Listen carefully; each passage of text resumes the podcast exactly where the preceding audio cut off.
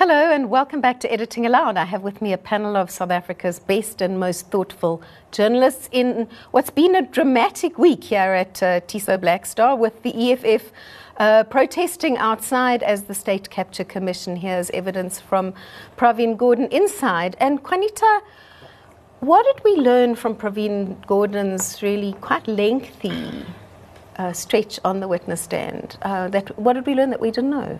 Okay, so a lot of it was obviously things that were already out in the public domain, and I think the chronology was important because he sort of you know went down to the detail of what happened on this occasion, what happened when he was reappointed as finance minister in 2015, what happened when he was fired, what happened with the nuclear deal. So the, I think that that will help the commission in piecing together, but actual real new information or bombshells, as people expected, that that really wasn't, um, uh, you know, uh, the focus of Pravin Gordhan's testimony.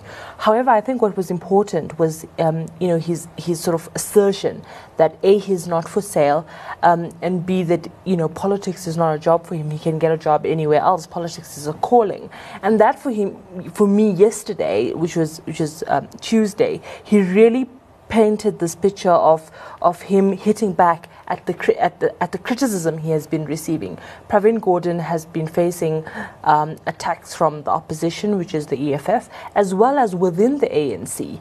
Um, and and, and it's, it's been coming from all different angles. And so he used this occasion of this, this uh, um, you know, to, to, to come to this, to this commission to paint the picture of state capture, but also to, to assert himself, to say that he's, he will not be bullied.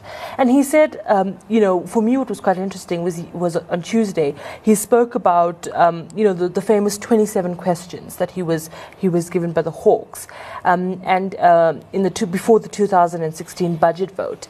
And he says that the harassment and the bullying that he faced from, uh, you know, the security apparatus now in democracy in 2016 was akin to what he, he um, experienced to the apartheid security forces. And so those kind of really strong and emotive language coming from Pravin Gordhan, which I think was, was, was um, interesting given that outside there was a show happening and the EFF was protesting, calling for his, um, uh, his removal and, or, or his resignation from parliament. And the most important thing, him saying that he did not have any direct meeting um, uh, with the Guptas. Now, this is what basically um, is what the EFF. Qaanitah, he actually said he refused. Yes. To meet with them. Yes. There, was, there was no several attempts. Th- there was no direct or indirect meeting. He refused because they wouldn't tell him what it was they wanted to talk about. Said, I refused. So, so wasn't it in a sense it was it was a, a, reminder to the ANC itself of what what it was supposed what the party was supposed to be about, what what political leadership was supposed to be. Th- th- that's exactly what it is. Uh, first, that assertion that I can walk out. He repeated this thing today as well.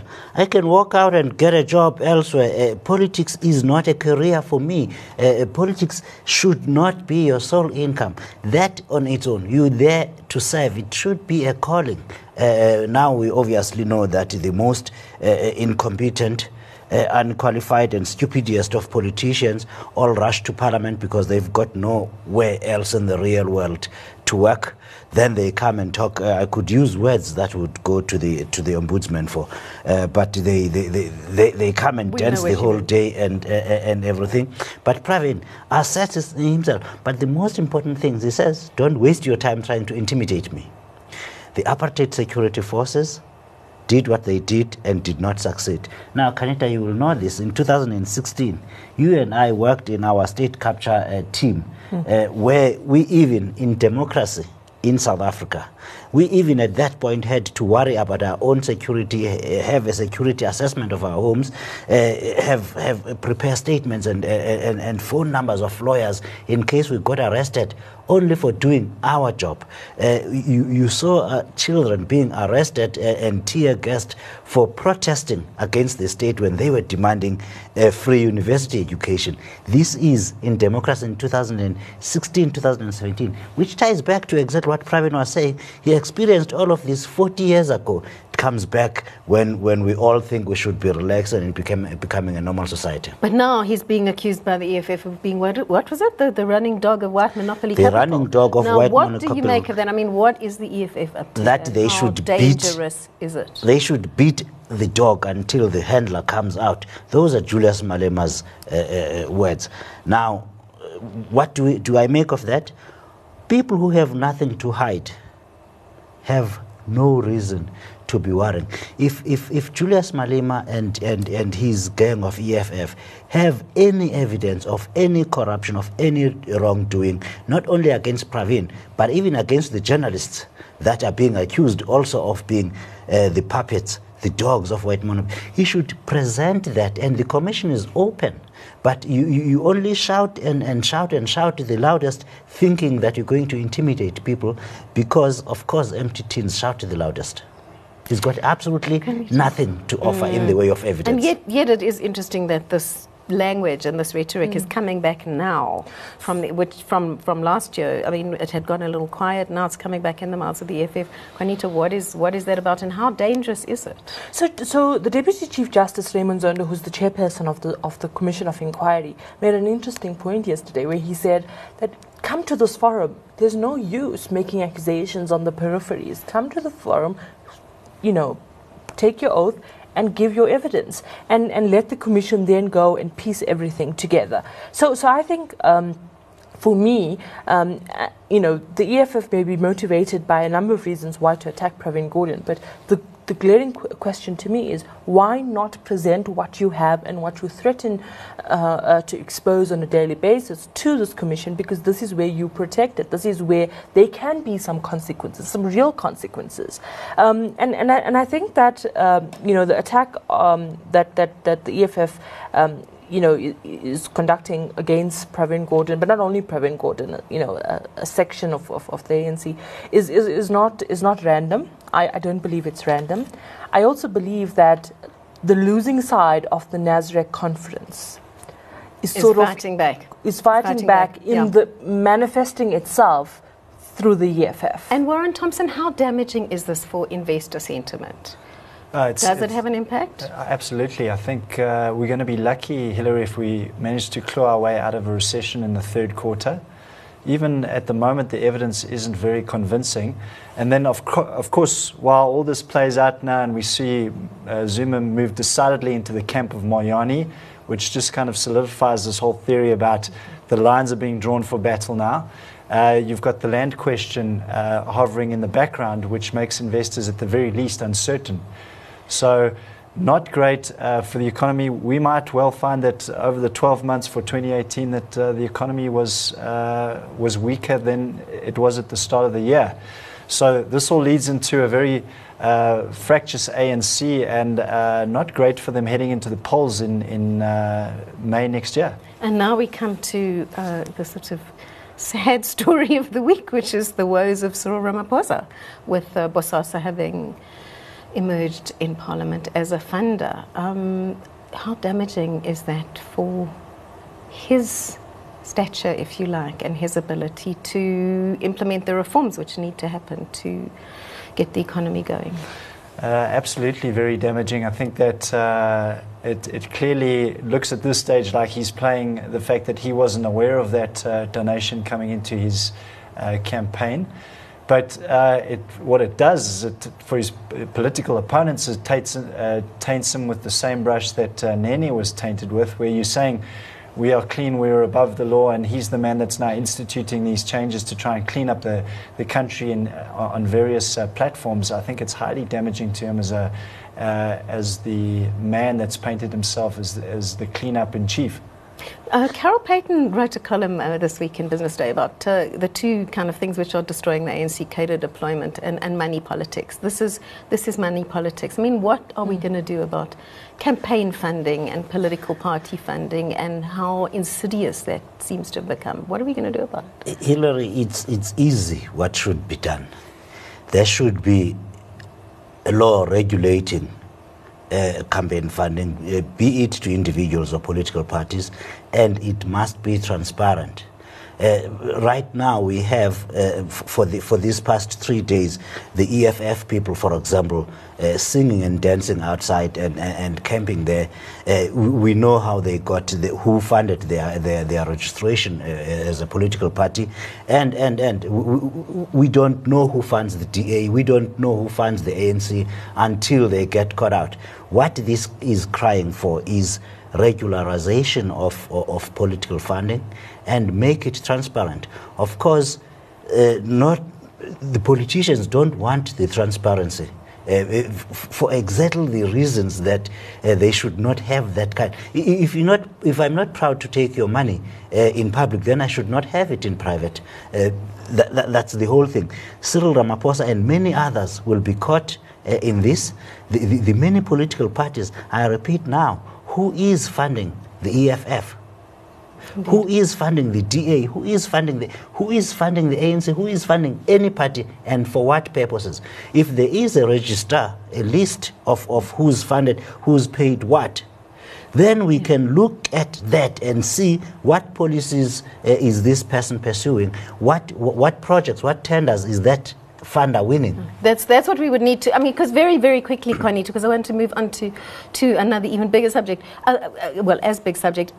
Is there an equivalence, do you think, between what has happened with Cyril Ramaphosa and Bosasa, um, and uh, you know the kind of uh, political party funding that that's sort of really dodgy stuff that's going on elsewhere. Okay. Is there an equivalence? Is there not? Um, okay, so, know, so firstly, the presidency is, uh, you know, as part of their trying to sort of clean up. Uh, there, there is the party political funding bill that's sitting yeah. on his desk. He will yeah. sign it into law.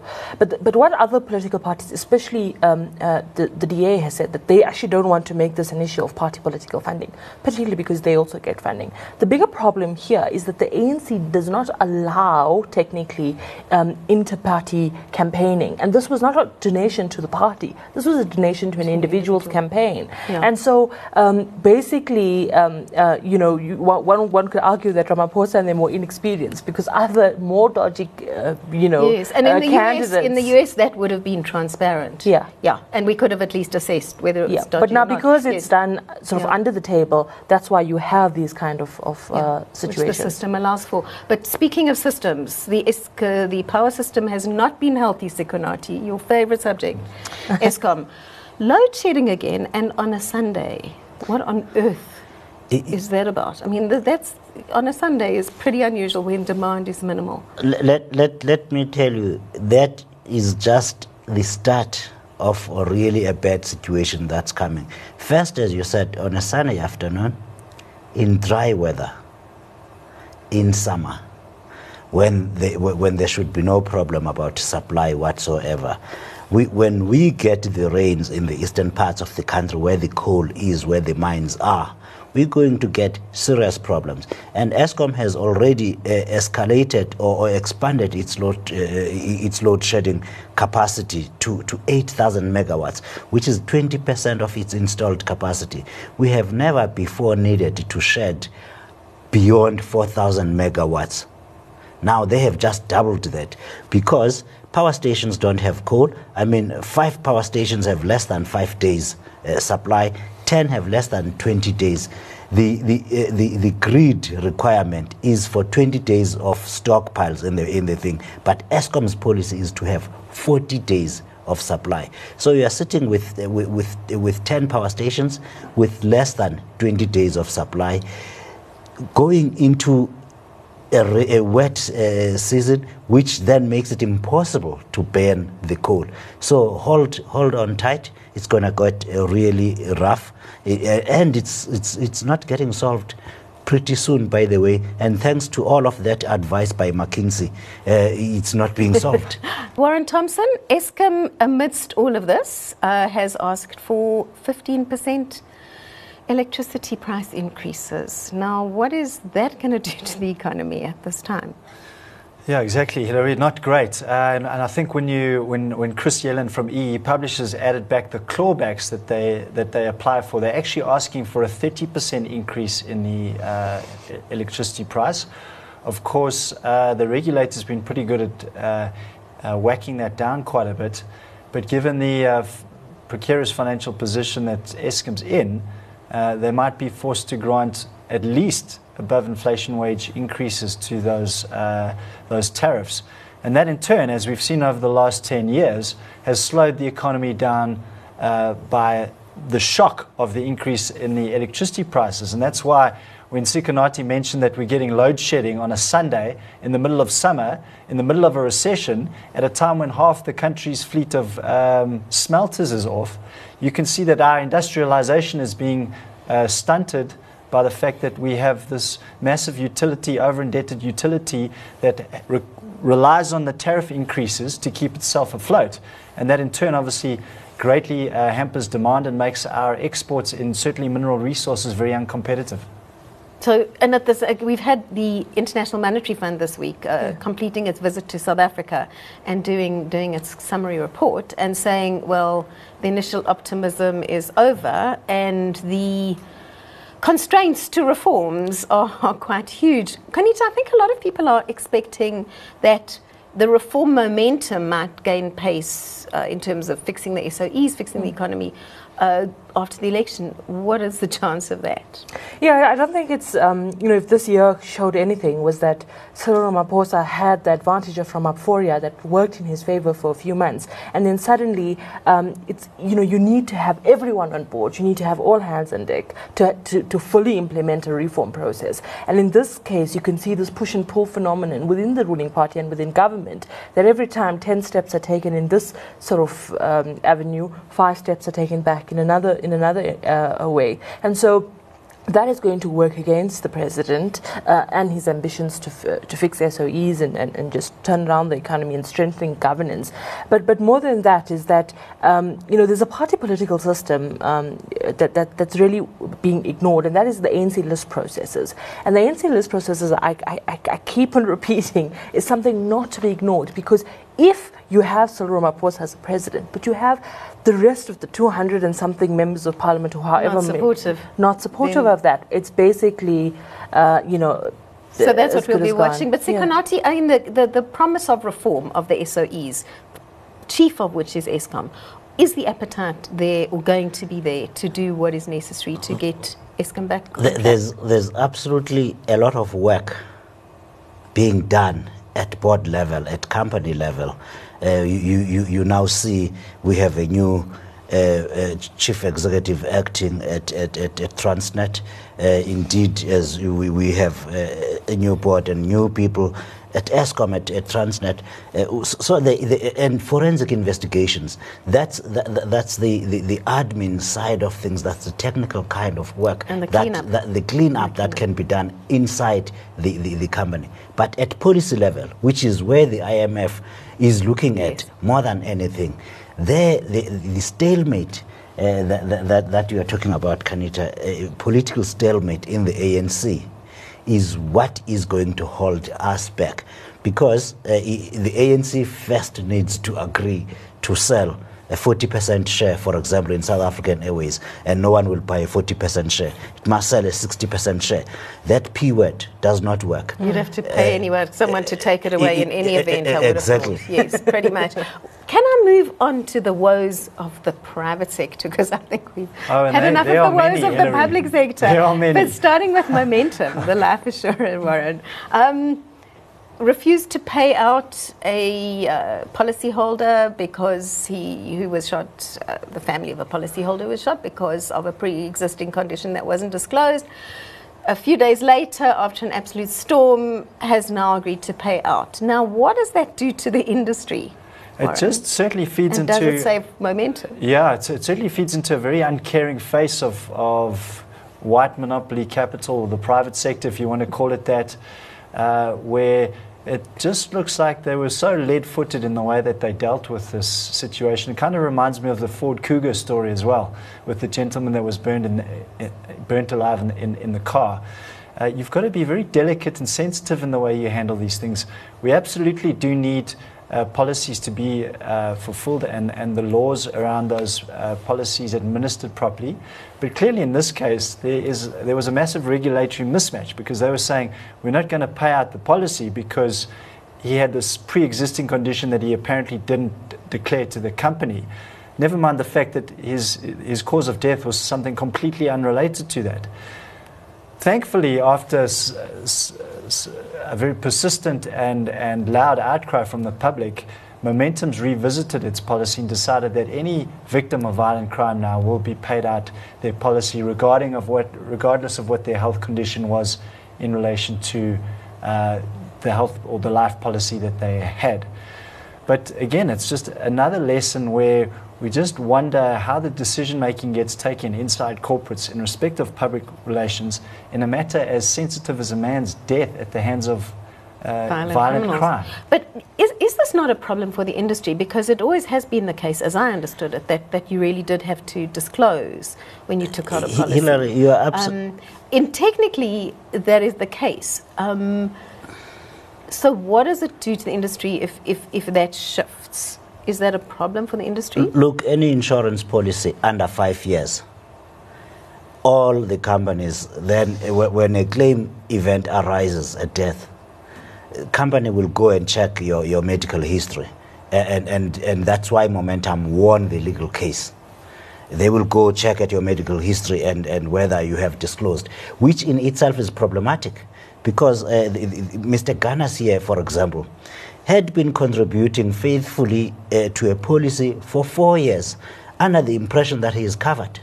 Who is it that had the responsibility to test whether that man is truthful, particularly when you are dealing with such a, a huge amount of money in short? Now, that's the whole, that's how the whole industry practices. But someone gets at and you go check if they had high blood, uh, high sugar levels or not. What does that have to do with the bullets? That killed the person. So the insurance industry has now been woken up. Suddenly, uh, they, they know that uh, the, the customer will not just sit back and accept what, what, what, the, what, what the insurer says. You have at the beginning of the relationship decide to test everything as in the insurer that you know may determine whether or not you insure the person and whether or not you pay out. To, to just return the premiums is not good enough. But equally, equally, uh, are you saying that it's up to the insurer now to do the kind of checks that it needs? Head that Momentum shouldn't and leave it to insurer. you to, to know what to it disclose and what not It shouldn't leave it to you because by, by, by, by catching you, they're catching you off guard. When the man is no more, cannot defend himself anymore, they, they go and say, ah, actually, you lied four years ago. Yes, I'm not killed by whatever you, you think I should have told you four years ago. Did you test for it? When you took on this relationship, did you ask me specifically about uh, that event? Did you conduct the test or you looked at one thing? They look at HIV. When you must claim, then they will find all sorts of excuses. At any rate, someone gets murdered brutally. Instead of paying, you go find an excuse why you should not pay. Yeah, that's exactly it. Mm, Yeah, yeah. That is the perception of insurers. It's isn't not it? the percep- That they're it's the looking not to pay rather than to pay. Hillary, yeah. in this example, and someone gets murdered. Yeah. This is not perception. Someone gets killed brutally.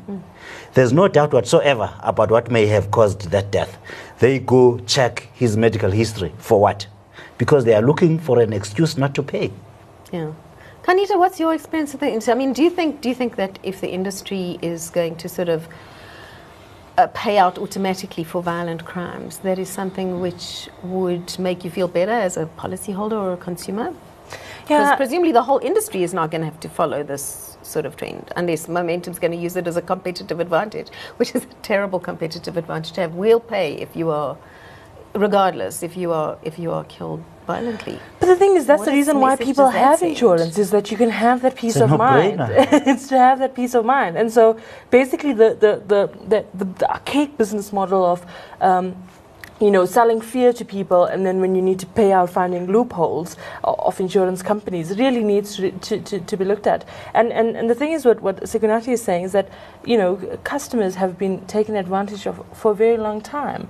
And, and had there not have been this sort of collective outrage, um, and if you just see the, the, you know, the public narrative, everyone has an auntie, everyone has a family member that was, you know, done badly by, by insurance company. And so I think that you know insurance companies broadly will have to look at, at, at this what I think is a really archaic model and look at something to you know that that that that sort of is more transparent and, and, and, and more open to, to uh, uh, the customer who's signing that policy.